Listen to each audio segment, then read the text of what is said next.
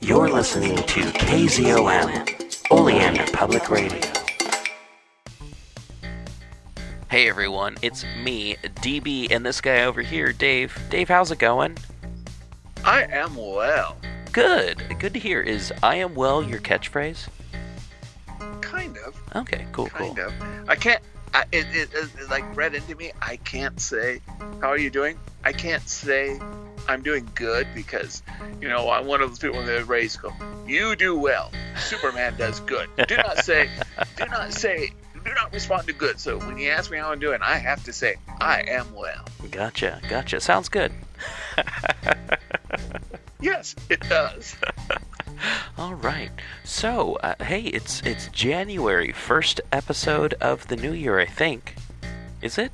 Yay, we made it. Yeah, it- it's yeah. No, I, I it's like I've I've programmed all of the pulp episodes for the month already. So it's like, wait a minute, have I I've have have I even put? A, yeah, no, no. This is the first one of the year, and um, as I said, uh, pulp episodes. We're doing Detective Pulp on Oleander Book Club, and I was listening today, uh, listening to one today while you know searching high and low, trying to figure out what happened to the mayor, and. Uh, yeah, there was a, a really good one about uh, a detective who was trying to figure out why there's so many more extra killings in this town as of late. And anyway, but it's it's fun detective pulp. Um, I bet it's. I bet it. The cause of it is a dame. it's it's always something. It's always something. And and if it's like from like a more sciency pulp, it'll be like, oh, they use this type of gas that's only been recently discovered. I mean, almost kind of like how like H.P. Lovecraft is like, ooh, well, I'll put in like stuff I read in like popular science into my uh, weird fiction. These these uh, pulp writers did a lot of the same thing with like, oh, I'm going to use like you know some of the neatest, newest stuff that I've read about, or stuff I've read about from like actual like detective cases that are going on. And, anyway, Ki- kind of like modern writers, you know, watching the, the YouTube true crime channels. yeah, yeah, or CSI like ripped from the headlines. Yeah.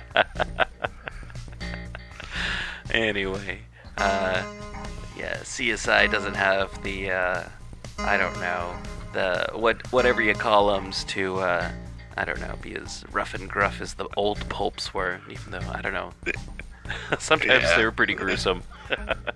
The, the, well, especially, well, you know, we're going off a little bit, but especially the radio pulps, Mhm, mhm. because because they weren't shown, yeah. they were said. Yes. They could be much more violent. Oh yeah. Especially you, you get like the 1930s, um, you know, uh, the, the Shadow or even the Green Hornet. Yeah. You know, the Shadow and the Green Hornet might not kill people, but the bad guys do. Or, you know, the bad guy gets eaten by a shark. Oh yeah. And when I started, you know, listening to that with my dad you know, in the 70s, Mhm. uh, you know, I was, you know, nine or so. It dawned on me, this is so much more gruesome than what was on 1970s TV. Oh yeah, oh yeah, that stuff was great. I I, I, I listened to uh, the Shadow at some point in time. I think it would have been around the time that the uh, the movie came out, and uh, like someone somewhere was playing either a CD or a radio station was playing it. And I was listening to it, and I was like, oh, this stuff is this stuff is really good. It wasn't my first exposure to the pulps, but it was like my first exposure to like pre-Batman pulp, but you know. Yeah, and yeah, so you know, and the uh, L.A. radio station, the big news station that had like this clear channel that could go all the way from you know uh, San Diego all the way up to Santa Barbara. They would Whoa. do, um, they would do the old uh, 30s radio mysteries at eight o'clock at night, Nice. Monday through Friday. So we used to listen to them all the time. Very, very cool. Very cool. Yeah, no. Uh, did you have any uh, pulps that you're a big fan of there since we're talking about pulps there, Dave? So it just happened. I mean, pulps are kind of my, you know, my my subject. Yeah, yeah. So I'm, I'm researching um, the Domino Lady. okay. I'm not sure if you're familiar with the Domino Lady. She, she's public domain. So in the last decade, um, there's been a couple of do- Domino Lady uh, radio, I mean, uh, audio books, Uh-huh. uh, books, and comic books. But originally, she was in six, ninth printed in 1936. Mhm. Was printed um, in the, uh, the the the spicy pulps. Okay, Uh, gotcha. I think it was Spicy Romantic Stories, and when they went bankrupt, the last ones was uh, uh, Spicy Mystery Adventure. And Spicy's were built as kind of the, the softcore porn of the 30s. Mhm, mhm. Um, the, you, you had to buy them usually in a paper bag. Yeah. Um, and there's a lot of innuendo, but there's nothing.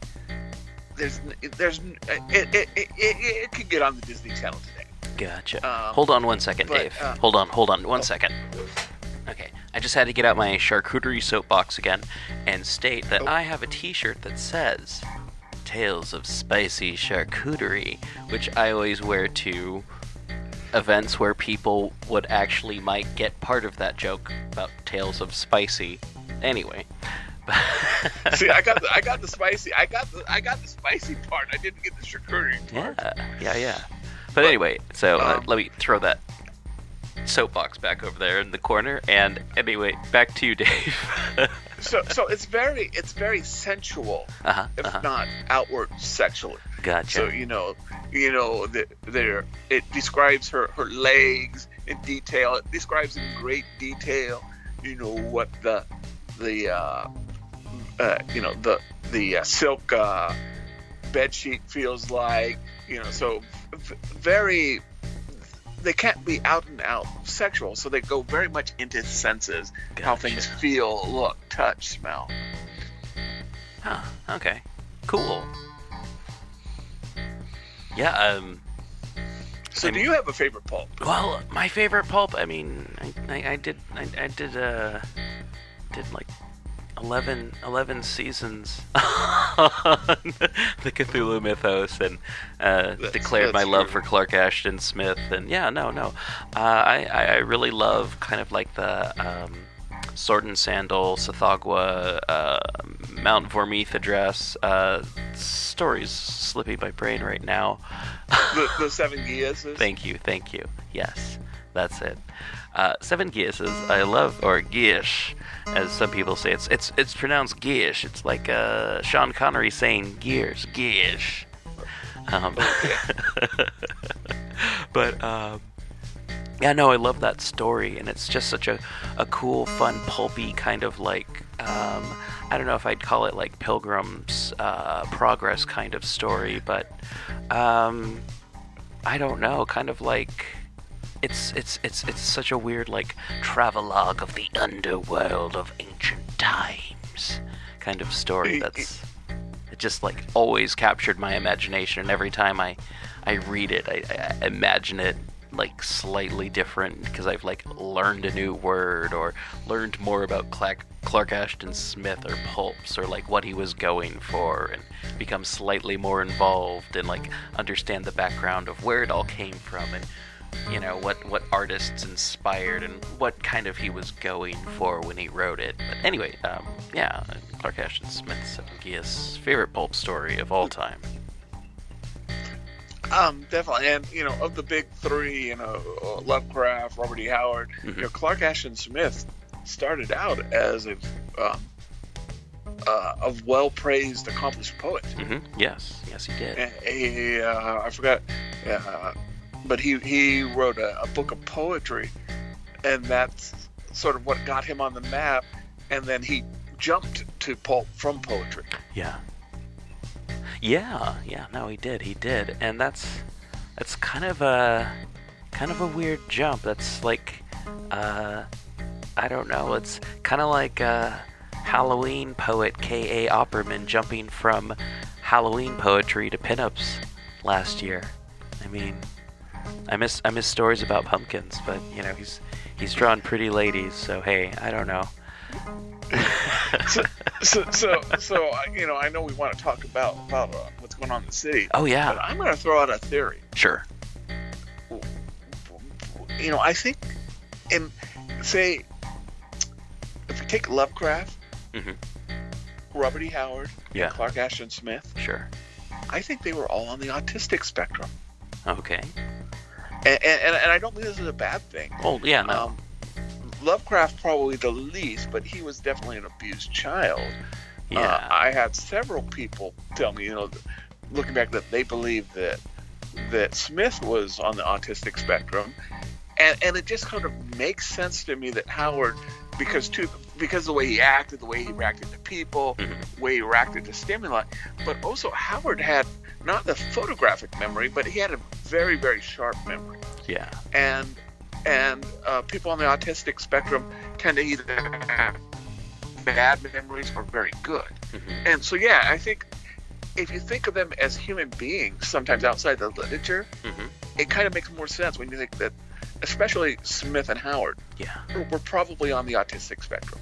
I, I, I- I kind of feel like uh, some of their whatever makes them them, their their their themness, um, has something to do, or possibly has something to do with like uh, isolation, isolation from people. Like uh, Clark Ashton Smith, kind of living uh, isolated from everyone, growing up isolated from everyone. Same thing with like Two Gun Bob. I'm, I'm, I, I, he he grew up in like kind of like super rural Texas, if I'm if I'm not mistaken. He didn't grow up in a city. Cro- Cross Plains, Yeah. Cross Plains, Texas. And Lovecraft, although he grew up in Providence, was sickly and isolated from people. And I, I think that has, I don't know, I, don't- I don't know if that's just like just happenstance. I mean, I don't about know know about uh, Kuttner or uh, Belknap Long or those guys. I mean, those guys uh, always seemed like like real guys, real people. Like they wrote stories about like people like like people. They didn't write stories. Pe- people, Yeah. yeah. Not, not about like supermen who can destroy anyone or like, you know, ancient beings or, you know, fantastical ancient- stories of. Uh, uh, you know, I mean, they, they, they wrote stories about like what would happen if like a detective ran into something from the Cthulhu mythos after they pooped themselves. You know, so so yeah so lovecraft is you know the horrors of the stark reality of an Mhm. uncaring universe and characters are a second thought Sure, sure.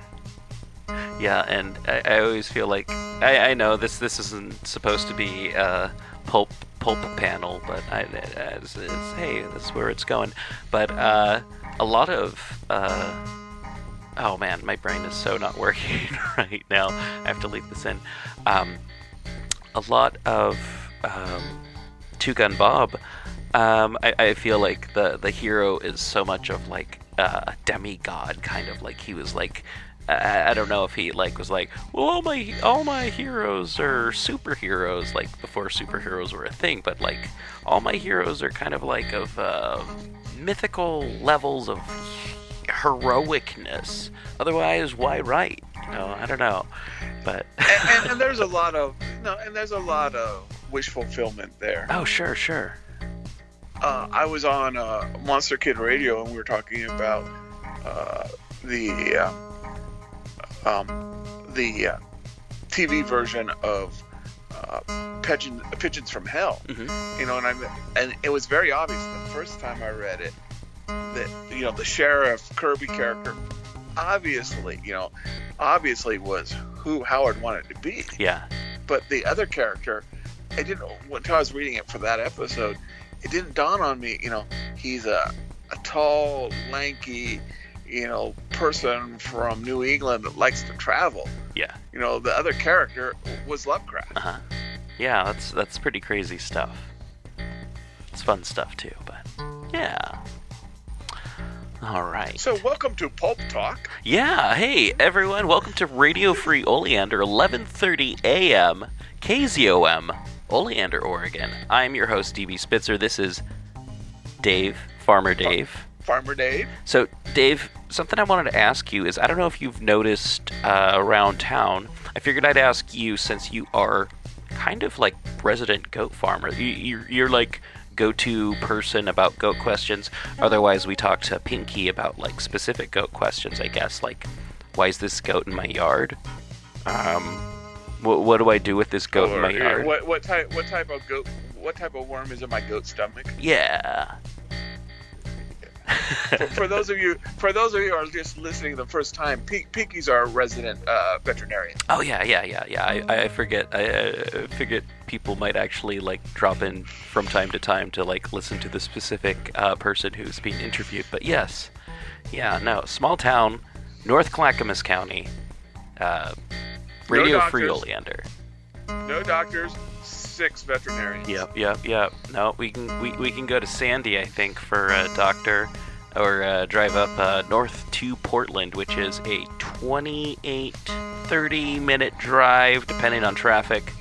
Uh, Sarah did it in 12 minutes last month, but um, yeah, so, I don't recommend So before that. we get too far off, but yeah, so our local uh, Citizens Watch, they're hoping to buy a used Huey helicopter in case of medical emergencies. Yeah. No one's brought up the fact that none of them know how to fly a helicopter yeah. but I'm waiting for it to dawn on them. Yeah, no, um, yeah, no, no, those, those, uh, our, our volunteer police department. Anyway, um, so you were asking about goats. Goats, yeah. Okay, have you noticed the large amount of uh, Angora Angora goats? The we had to look it up. We, we, we it took us a while. We're like, what kind of goats are these? And Angora goats. They're like a, a puffy goat. They at first we thought they were sheep, but then we're like, no, those are goats. So I have heard about that at the feed store. Okay. So you know, when I was picking up feed, I'd heard about it. I have not personally seen them, but it's very possible since you know we have a large group of of goats here. I mean, uh, maybe we'll try to, and it would be obvious because we only have Nubians. Yeah. So if you know, and it would be obvious too because they'd be on the other side of the fence. Because my goats all stay inside the fence except for Samuel and Sonia, who literally walk through walls. But yeah, so no, I have heard to answer your question a long way about. I have heard of an influx of Angora sheep but I have not seen them myself. I'm I'm 90% sure it's Minion. I think Minion like heard last week's or the week before's episode and heard about the loophole about uh, whoever owns the most goats gets to be mayor if something happens to the current mayor and the current you mayor's know, gone that would missing. Make sense. That would make sense, but Yeah. if it's true, I, I feel sorry for those goats because that guy when when I when he was skating it, I ran you know seventy or so angry goats by him. He didn't handle it very well. Yeah, yeah. I don't know. I don't know. Uh, also, I don't want to work for that guy. So, but then again, I think it was a appointed position from uh, Mayor Cooper. So we'll figure out what's going on. But uh, Yeah. something that uh, you've got going on is you just recently had an interview. Can Can you tell me about this interview before I have to edit it? So yeah, so uh, KD Webster, Uh huh. And he is he's written a couple books. Cool. Most of them are well, a couple of them are vampire stories, Okay. and one is sort of a young adult superhero story. Okay.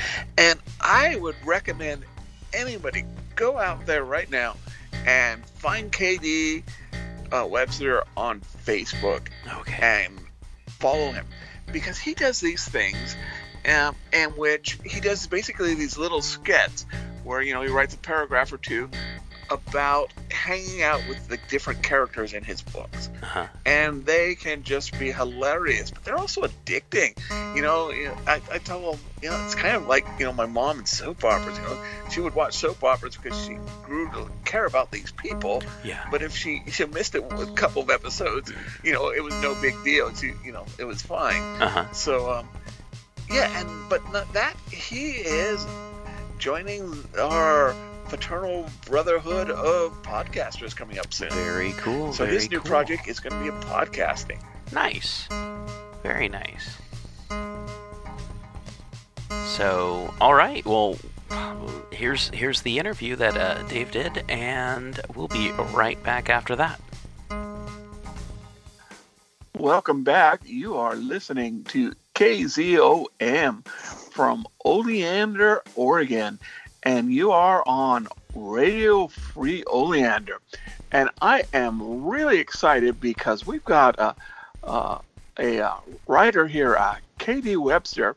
In fact, uh, KD, if you don't mind, I'm going to let you introduce yourself. Uh, well, hello. Um, hello, Oleander and surrounding areas. Uh, yeah, I am KD Webster. I am a uh, I guess I consider myself an up and coming writer. Um, I write uh, young adult fantasy and I write uh, horror, um, supernatural horror, and uh, vampire or vampiric horror. Is it vampire or vampiric? Or you can just say one or the other, or both. Um, either can, or. Hmm? Either or, yeah, either or, yeah. Long as it's you know vampire, long teeth, suck blood, stuff like that. And uh, let's see, you can follow me on Facebook. Um, I'm on Facebook under KD Webster, and also on uh, Twitter, uh, KD Webster, the number four. So either one of those two uh, social media platforms would get you to me. How's that for an introduction? Excellent. That perfect, perfect. Hey, so I'm going to throw in a question that, that, I may throw you for a loop, but uh, recently we had a young adult writer, uh, uh, Melinda uh, Frank, on, and, and, I asked her this question, and, and now I'm going to kind of ask you: when when you write uh, young adult fiction, um, do, do you do young adult horror or do you do uh, young adult different type genre? For me, it's just young adult uh, fantasy. Um, yeah, fantasy. young adult. Okay. Yeah, young adult fantasy. Fantasy, uh, ur- urban fantasy in a modern time, or uh, I would say like um, for this book that I uh, that's under my uh, young adult fantasy genre. It basically it is set in contemporary uh, Atlanta, um, or basically a suburb okay. of Atlanta. Uh, so what makes it the fantasy part of it is that uh, it tells the story of this young uh, young lady in high school, whereas she she lives an ordinary life in Atlanta, family and friends. But when she goes to sleep, she wakes up on another world with a different personality and Ooh, awesome. with powers, and she's part of a team. And that team is set, is uh, determined to save that world from a uh, a devastating war. So, uh, but for her, all she wants to do is just graduate high school. So that's what makes it set as uh, contemporary uh, young adult fantasy because the uh, the protagonist is a uh, a seventeen year old uh, seventeen year old woman. Awesome! I, I love yeah. I love this whole sort of. There's a different world when we dream dream idea or when we sleep we're in a different idea. That's actually one of my favorite tropes there. So uh, I and definitely want to check that out. What's the name of that book? That's called The Dream Weaver. And that's actually where I got the idea from. Like how we go to sleep, and when we go to sleep, we see things so vividly. And we're like, we wake up wondering, well, well, it felt so real to the point where I could smell the popcorn or I could see the color red. And when you have like go back to sleep and you have another dream that felt so similar to the last one, it starts making you wonder, well, maybe what they say about dreams and the whole spirit leaving the body while you're asleep, maybe there's something to that. And that became the basis of me writing this book. But it is the mm. only, uh, it's the only uh, young adult uh, book that I have out of my four books that I've written. The other three are more of a supernatural feel to it. Okay. Okay. Well, that that makes a lot of sense there. because I've always wondered, you know, just as a, horror writer, if you're writing young adult, you, you know, you kind of have to, you have to pull your punches there, and, and, and it yes. sounds like you're you more fantastic than horrific. Right, exactly, exactly. Like um, all of my books originated from one thing or another. Like the Dreamweaver, it originated from uh, the dreams that I were that I was having. Plus, uh, me choosing a female as a protagonist is a nod to the women in my life, my aunties, my uncles, growing up, not uncles, my aunties and my cousins. Growing up, they were uh, the influence, me watching strong uh, single women or strong single mothers raising kids on their own and raising them successfully, that inner strength. And that's what I, those were some of the ideas that the inspirations that I drew from when I was writing. Uh, my other books, like um, I have one book that kind of stands out in terms of uh, fan base, and that would be Adrian's Children, my vampire series. And that one originated because of a dream that I had. I had a dream about uh, I had a dream about vampires and it was about vampires who were actually fighting each other. You had uh, one faction that thought of uh, humans as just, well, cattle, just a food source.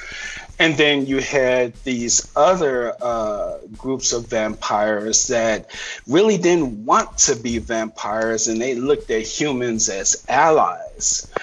And as I thought on the dream, I'm like, well, this could have a good one. This is good, but in the dream, they all originated from one person, one vampire that passed away years before. And so I was like, well, if I was to start writing this, the dream seems like more of the ending rather than the beginning. So I started exploring well, who would this vampire, this father vampire that sired all the other ones be? And that's started the origin of Adrian Crisp, the world's first vampire. And the mm. book, the book series is it started off as the origin of Adrian and how he became a vampire, but it the focus is mainly on his children, the ones that he turned into vampires. Hence the title of the series being Adrian's Children. Does that make sense? Yeah, no, that that actually sounds really good.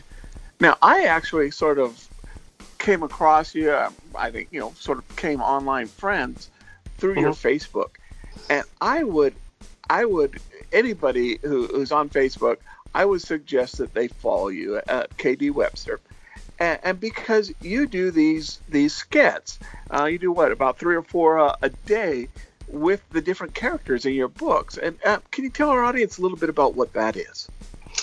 Sure. So when I first I should I should start off by saying I was never really big on social media. I was probably one of the one of the last uh, holdouts to join Facebook.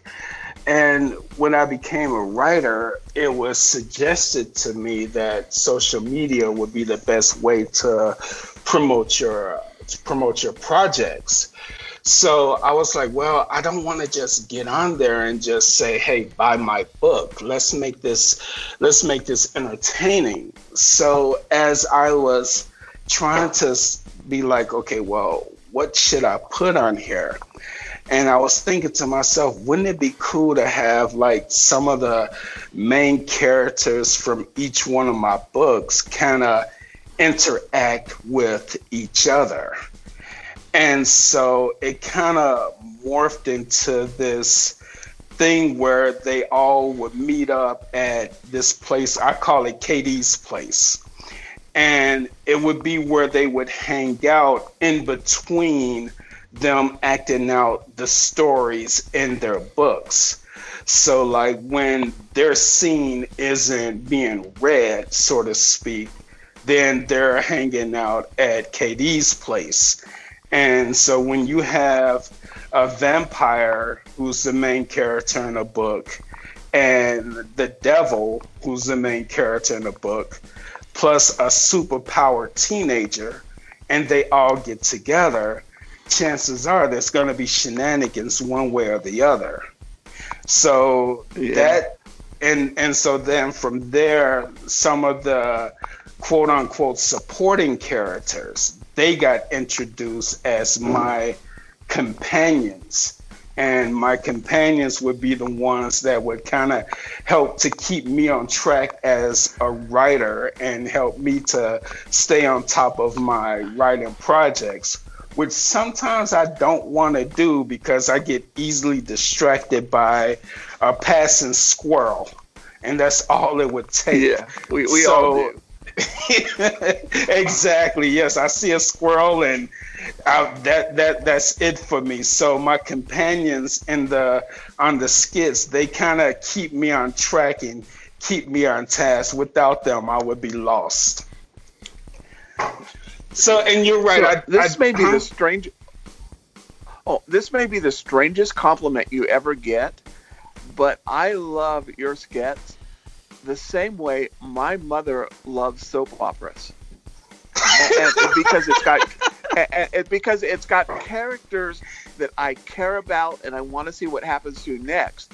But if something happens and I can't be on Facebook that day, then when I do catch up to them, it's not so far behind. I don't know what's going on. And, and and so you know that's part of my day is you know when I'm on Facebook is I, I check and see what's what's happening to you know Cletus and Pandora uh, and Natalia. Well, as someone who grew up watching Luke and Laura on General Hospital, I ex- I accept that yeah. compliment totally. well, thank you. Well, thank you. So definitely, I, I, I, that's one of the one of the points of my day. I always get a smile when I when I check and and see what what your companions are up to. and like I usually I usually uh, write the skits while I'm working um, because I work from home, and as far as my day job, and I do 12 hour shifts, so that gives me 12 hours mm-hmm. to come up with uh, come up with various types of skits, and sometimes uh, a good majority of the time, I'll put it like that, the skits aren't even planned; they just come out organically. Even when I will, and and and here's an inside thing here. Sometimes I'll start off by saying, I can't think of any skits in reality, I've never really thought of any skits, or I'll say that I lost my yeah. skits. And in reality, I never had the skits to begin with. Sure. Yeah. But yeah, well, I, like I said, I find them very amusing. Well, I will keep them coming. As long as I have inspiration, I will keep them coming. Matter of fact, uh, now you got you a can, new project too. Oh, yes. Go ahead, but I'll say you also have a new project. Yes, uh, as of uh, as of uh, this new year, I am going to be, uh, which either by the time of this podcast uh, broadcast or shortly thereafter, I will have had a podcast of my own. Um, I'm currently doing the legwork as far as what all podcasts entail. And even now, as I'm doing this interview with you, this is also giving me uh, information as far as how a podcast should go. But uh, I do know that the focus on it will be on uh, pop culture uh, items that interest me, such as uh, comic books, uh, superhero genre, animation, um, movies, music, and of course, books, with me being a writer. And uh, also, doing this podcast has given me the idea of every so often inviting another podcast onto mine um, either to just talk about the the world of podcasting or even just to highlight their own podcasts. Uh, that's pretty much what I have working in my head. But with each passing day, I am kind of honing in as far as exactly how I want it to be. Right now, it's still a work in progress. Sure. And, and, and we'll include links too in our show so that people mm-hmm. can click onto it. But I mean, I don't mean to brag, but last year I made twelve dollars podcasting. So you know, I'm up there. I'm up there in the the coveted double digit podcaster money. Um, mm. So you know, uh, you know, that, it, that's it, gas it and lunch money right there. Make, you know, I worked that out. You know, it's a dollar, uh, a, a, it's a dollar a month and, and it's mm-hmm. not quite since there's 52 weeks. It's you know it's like 20, you know, three cents or it, it works out. You know, like I'm making like three or four cents a day, and mm. not to brag, not to brag. I, I but but hey, you know, at least you made some money. You know, a, a dollar, some change, a few a few pennies, a couple of quarters. We could work with that. Yeah yeah, and, and and and podcast. I'll tell you, podcast in general has taken a hit with COVID because so many people listened mm-hmm. to when they were commuting. Right. But it's it, it's getting some swing. We're seeing it. We, I think, all the other podcasts are, are seeing things swinging back, where where people kind of, even if they can't commute, they want to mm-hmm. get back the, the the stuff they had before. Uh, and, and I get that, and that's one of the reasons why I listen to podcasts. So um, mm-hmm. it, it, it, it's a it's a challenging time, but I think it's a very rewarding time for you to, to, to start your new project. Uh, do you have a, a, tentative title yet? Not yet. I'm kind of I'm kind of working on it. Like I alternate between um, KD's Place or uh, radioactive donuts and and but I, oh, I, cool. yeah, and that's because of a a particular backdrop that I see on Facebook from time to time, and the backdrops are integral to the the Facebook skits that I write. Uh, but no, that's still uh, that's still a work in progress. I'm still trying to think of what would be a standout, catchy okay, let me check this out podcast title. But as soon as I know, then yeah, it'll definitely be mentioned on Facebook. Excellent. And we will definitely have links to that. You know, we're about out of time, but you know, I we have a saying in Oleander that you know, I've been doing 2020 well, or I'm doing 2020 good, which means hey, I'm doing good enough to do my job and take care of my family, but but nobody really, I think, really excelled this year. And, you know, that's okay. So I think we're all looking for 2021. So is there anything creatively you or from other artists or writers that you're excited about for 2021? Um, if I'm gonna be honest, I just want to make it to 2021. yeah. Uh, but I would probably say the fact that uh, I just recently read that uh, Warner Brothers is seriously uh, considering, I think they've already decided that they're going to be dropping all of their uh, movie projects into HBO Max. And uh, yes. as me, me being a big fanboy and knowing that DC is a DC Comics and DC uh, Universe mm. is a product of Warner Brothers, uh, I know that that's where most of the movies are going to be going to. Uh, especially since it seems like the movie theaters are going to be shutting down. So I'm looking forward to knowing that the movies are still going to be going on.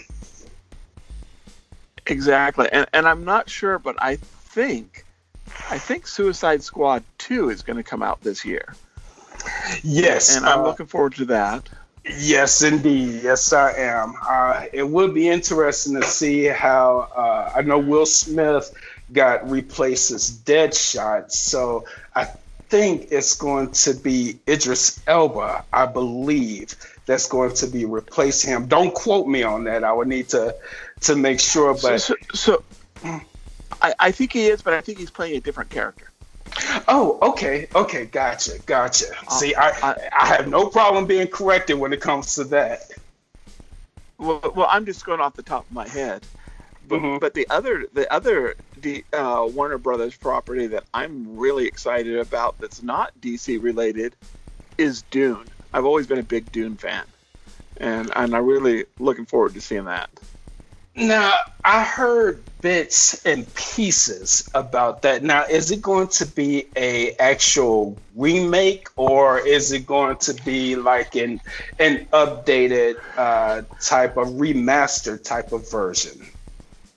So my understanding is it's going to be uh, uh, basically much more faithful to the book. Oh, nice! And it's going to be a, be, be a retelling, a retelling of the story closer to what Sci-Fi Channel did when they did oh. their miniseries, but at mm-hmm. a but at a, a, a movie production level. Oh, I do believe Frank Herbert would be proud. Huh. I think so.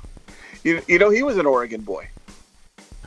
I did not know that. Now, I guess now my question yeah, he, is, is he from Oleander as well? Well, we, we, we have a, we have so the Oleander newspaper, Interesting Times. Uh, mm-hmm. Uh, there was uh, uh, during his when he he actually worked for um, the um, the Oregonian, which is the big Oregonian uh, newspaper. He lived in Florence, which is a coastal town, and so the descriptions okay. of you know the planet of the dunes, he actually uh-huh. would go out and watch the dunes and describe them on the beach. But during that time, there was a mysterious Herbert Frank that wrote for the Interesting Times in Oleander. So uh, we uh-huh. can't prove it, but we think that there might have been a connection. Hmm. Maybe. I mean, maybe he was. Maybe he wasn't. Who's to say? It's not like we can ask him now. So let's just say he could quite possibly have been that particular Frank Herbert. Yeah, we can go with that. Yeah. Yeah, absolutely. So I have just absolutely enjoyed just talking to you, and we will uh, reach out because we definitely have some some contacts and maybe some suggestions to help your show. Uh, but anything else you'd like to share with the audience as we end? Um, just want to say thank you. Uh, well, first, thank you uh, to you, David, for giving me this opportunity. Um, this is my very first uh, podcast interview, and so I am greatly appreciative of that. Uh, for those of you, you out there, hmm? so, the, so the nervousness didn't show then, huh? Okay. it's enduring. What little showed was enduring.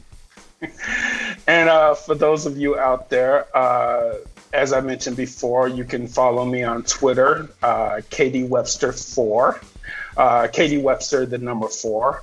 Also on Facebook, um, KD Webster, and uh, I'm pretty sure by the time you hear this podcast, I will definitely be having more skits uh, on my uh, on my page.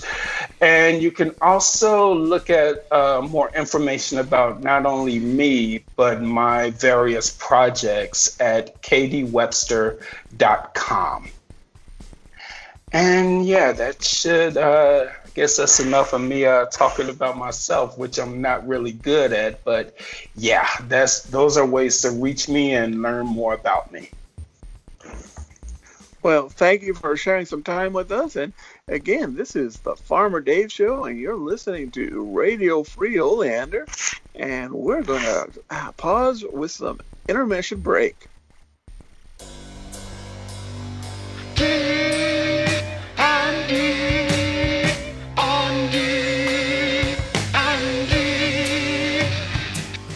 Hey everyone, thanks thanks for listening to that. Uh, thanks for sticking around for the uh, third half of the show. Uh, this is uh, D and D. And just real quickly, if you lost money because you didn't believe that we would be back like I promised, you deserve that lose that bet. Yeah. What what are you doing betting on a podcast? I mean, I don't know. Anyway, so uh, up next, D and D on D and D here at 11:30 a.m. KZOM. Let me do that again. 11:30 a.m. KZOM, Oleander, Oregon. Thank you so much. And we're, we're, at the banks of the uh, the. Oh. Clackamas. oh no no no! I thought we were over by that creek. The the the. Oh, oh, well, well, we're, we're, we're, we're where Crap Creek feeds into the Clackamas. Oh yeah yeah yeah yeah. That weird. Yeah, so we're, so that's right about the heart of the city is where Crap Creek comes into Clackamas. Correct. I, you know, I forget that because one's a river, one's a creek. Yes. So yes, where the Crap Creek meets the mighty Clackamas River. Oleander, Oregon. KZOM. Up next, D&D on D&D. Theme song. Yes. And uh, here we go. Hey Dave, how's Dude, it? the bards. The, I would say the bards did good on this one. Oh well, thank you. uh, That theme song. I think I attributed it to you at some point in time early on. I am a great bard. I am a mighty bard. no, no, I, I, I, I- made that uh, a number of months ago. Um, I, I just recently uh, saw a thing posting, um, or, or it was a. a bleh. Anyway, I, I lost my train of thought on that. I was thinking about uh, a Facebook post about from a year ago where I was like trying to like retool the podcast into what Radio Free Oleander's like. How could I get this to happen? But I don't know. Anyway, but yeah, I'm gonna leave that part out. hey everyone. Nope, sorry. What were you saying, Dave? I, I was just okay. Okay, all right. Hey everyone, welcome to D&D on D&D. I'm one of those Ds. I'm DB Spitzer, and over on uh, the other place over there, that's uh, that's Farmer Dave. So, Yes, the F the, the F is silent, so it's not D and F. D on D and D. It's D and D on D and D. correct. The F is si- invisible. Exactly. So, Dave, New Year. How to bring the New Year festivals into your D&D campaign. I mean, not not that many people had a, a big uh, hopefully not too many people unless you lived in New Zealand had a big uh, New Year's party this year. But how how could people bring like a, a, a New Year's celebration? What let's let's what's what are some plot hooks? What what what could a a, a New Year's celebration turn into for uh, a, a campaign or a, a group of adventurers? Do you think? So, so you and I were, were talking about this. I was kind of thinking. First of all, what would designate a new year Yeah, yeah.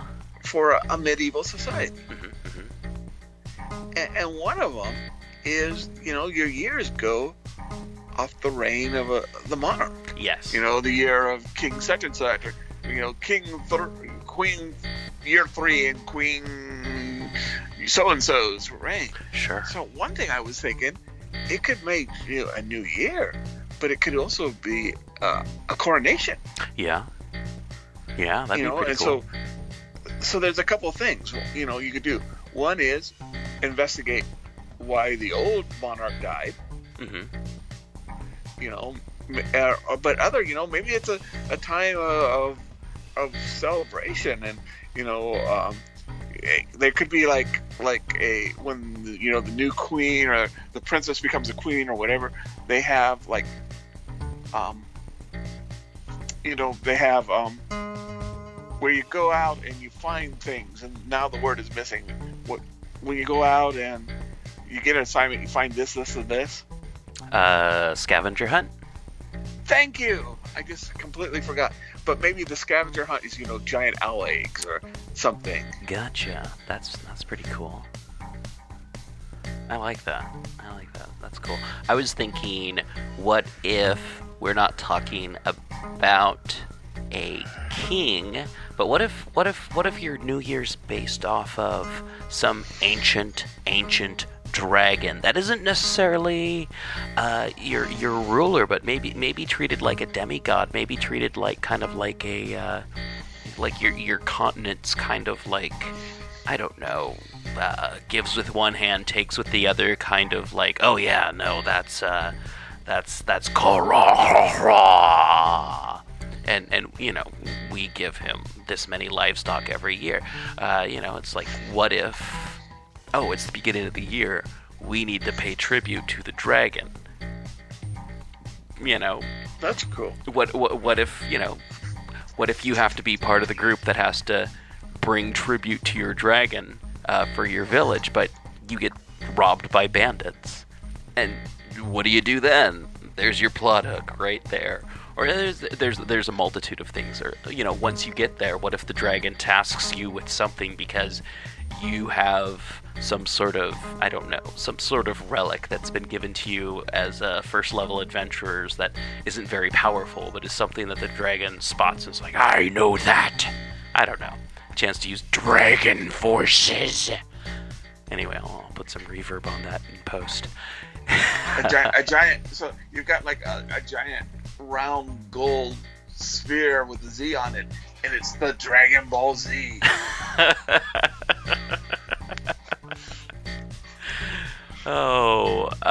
I people might take away uh, any nerd credit I have to that I have, but I, I don't get Dragon Ball Z jokes on the internet because I never watched Dragon Ball Z. I've, I've, I've I've watched bits and pieces here, and I've been like, so it's a fight that takes two episodes. Okay, cool. Krillin gets beat up. That's I love Krillin, but he gets beat up every episode. Okay, so back So- to the new year. What what what else do we got? What in, the United States, you know, in, in modern society, the New Year is a very secular holiday. Yeah. But you know, not so in ancient societies.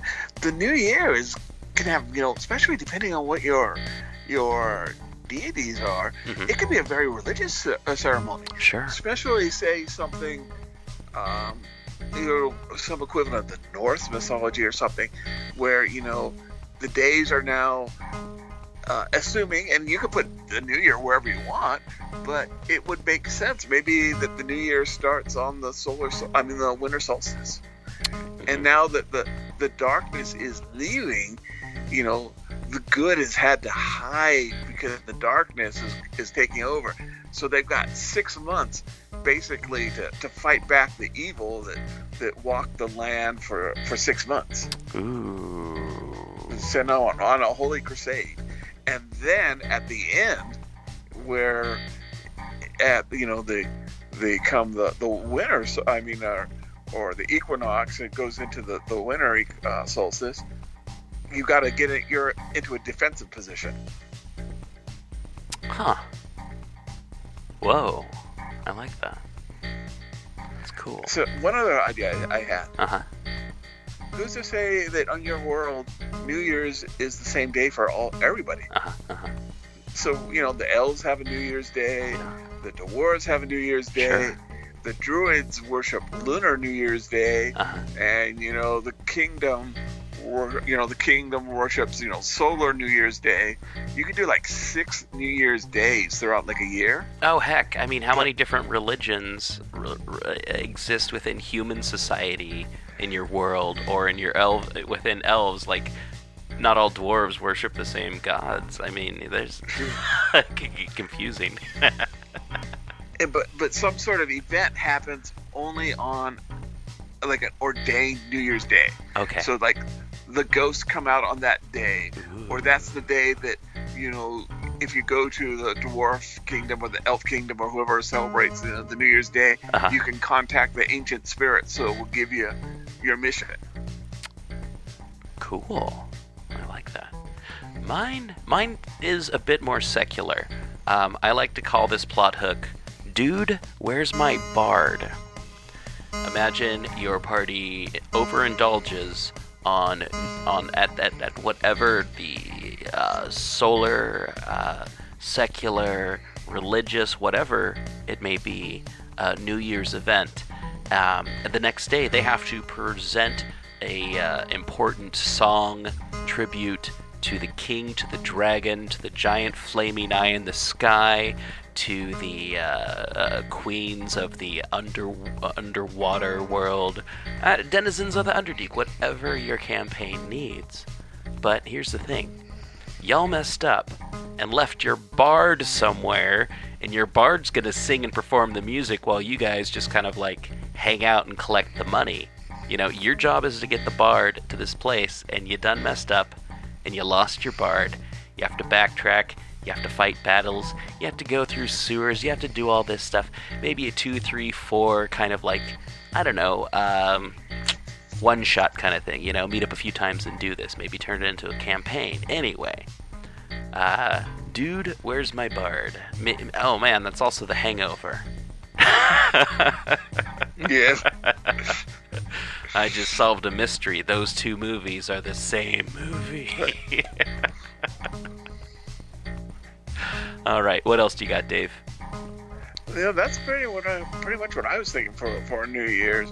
Uh, I'll tell you what I do like. Sure. Um, use New Year's as um, the starting point for for modern adventures. Oh yeah. Um, you know, I've always wanted to run the Spycraft or something. Uh huh. You know, the Spycrafts, the '60s, or uh, where there's sort of like a a joint task force.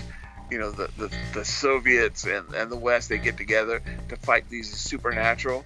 And, and my idea for introduction was that was like there was this big diplomatic party on New Year's Eve where there was, you know, Eastern diplomats and Western diplomats Mhm. and, and the supernatural forces attack that party. So they have the New Year Day uh, treaty where a small portion of the, the CIA and a small portion of MI6 and a small portion of KGB all get together and they no longer have loyalties to the country. They're loyal to the world to, be, to save it from the supernatural menace. Mm-hmm. Okay.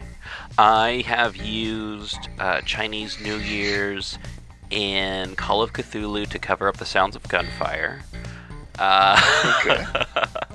um, that's that's one thing I've used, um, and I've started campaigns like uh, on New Year's, just kind of like uh, an F20 campaign. Started on New Year's.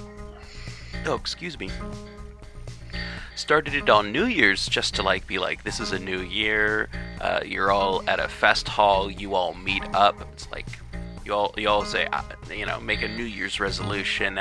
I'm gonna go out there and I'm gonna do something. Everyone gets in a bar fight. Everyone pairs up. New Year's, new, you know, new things going Yeah. on. Just get out there and do it. Kind of like, just kind of like the laziest plot hook of all time. You meet in a bar because it's New Year's. It's New Year, yeah. I mean, it, it, it gives you a reason. Well, why do you meet in a bar? Why are you drinking? Why is everyone fighting? It's New Year's. Well, duh, yeah, that makes sense. Uh, uh, the other Call Cthulhu um, set on in Vietnam on Mhm. Tet, which was the Lunar New Year. yeah. So you're in Saigon and you're trying to track down this artifact, and then not only you got you know the the ghouls or whatever, but then all of a sudden the city is there's a bunch of NVA and VC in the city. You got to get through them to you know to stop the ghouls. Yikes. That sounds tough.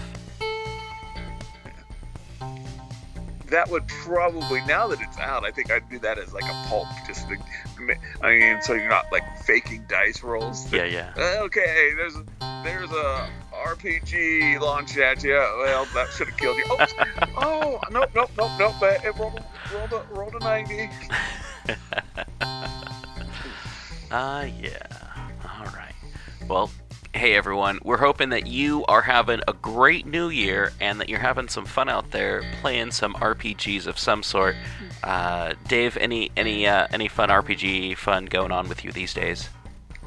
Uh, just uh, I'm I'm really enjoying now that, that you know the world's getting back and I and I realize that the, the video games got mixed reviews, but I'm I'm really enjoying getting back to uh, Cyberpunk 2020. Nice. And and I will admit um, what's out there that Cyberpunk Red is much smoother rules. They, they really worked on some things. Nice. But um, but you know uh, you, you got you gotta love the you gotta love the Roaring Twenties in the the Pondsmith uh, Cyberpunk world. Nice. That sounds pretty cool. That sounds pretty cool. I I, I myself um I'm I'm just playing uh, the Final Fantasy VII remake on PS4. Uh, that's that's all my RPG right now, but it's pretty fun for me. But yeah. All right. Well, everyone, thank you so much for listening to Radio Free Oleander. We've been your hosts, Farmer Dave, right over there, And DB, which is over there. There. Yep, yep. I'm right over here. I'm right over here. I'll do a cool audio trick there. Did you Did you hear the cool audio trick I did last time, Dave? Yes. I, I, I said to your virtual left and your virtual right, and then I had the uh, audio pan to the left and the right when I said left and right. Anyway. oh well, I was listening to it with one. Okay, so I was listening to it with one uh, uh, little earbud Uh-huh. in the ear, so I didn't, I didn't have stereo at the time. oh no! Oh man, there's so much you miss if you just listen to this in mono. It's like the difference between listening to a really good album in mono and a really good album in stereo. It's um, actually there's really no difference, but there's some cool audio tricks that I do here and there. Uh, thank you all for listening and listening to me babble and listening to Dave make some good points here and there. And babble. and Don't- babble. Don't don't, don't bogart the babbling. no, no, no. Uh, yes, uh, I babble and I laugh at my own jokes. And Dave, uh, thank you so much. Uh, it's a new year. Uh, in February, it will be season 13 of PGTTCM.com, where all this stuff comes out of, whether it be Black Clock Audio Tales, People's Guide to the Cthulhu Mythos. We also do Articulate Warbling. Uh, here and there, we're working on the Ballad of Johnny Smoothskin. We've got a bunch of different stuff going on right now, but right now we are focusing on Radio Free Oleander. We hope you like it. In the future, we're thinking about doing some uh, Cthulhu Mythos lore, getting back to that, get some of that going on. And we hope to hear from you in the future. If you got anything you want to say, if you want to write to us, if you want to send us any pictures if uh, you want to say hey we really like this episode or be like oh we had this cool d&d idea and we did it like this let us know dave do you got anything to say before we say goodbye Nope. So goodbye.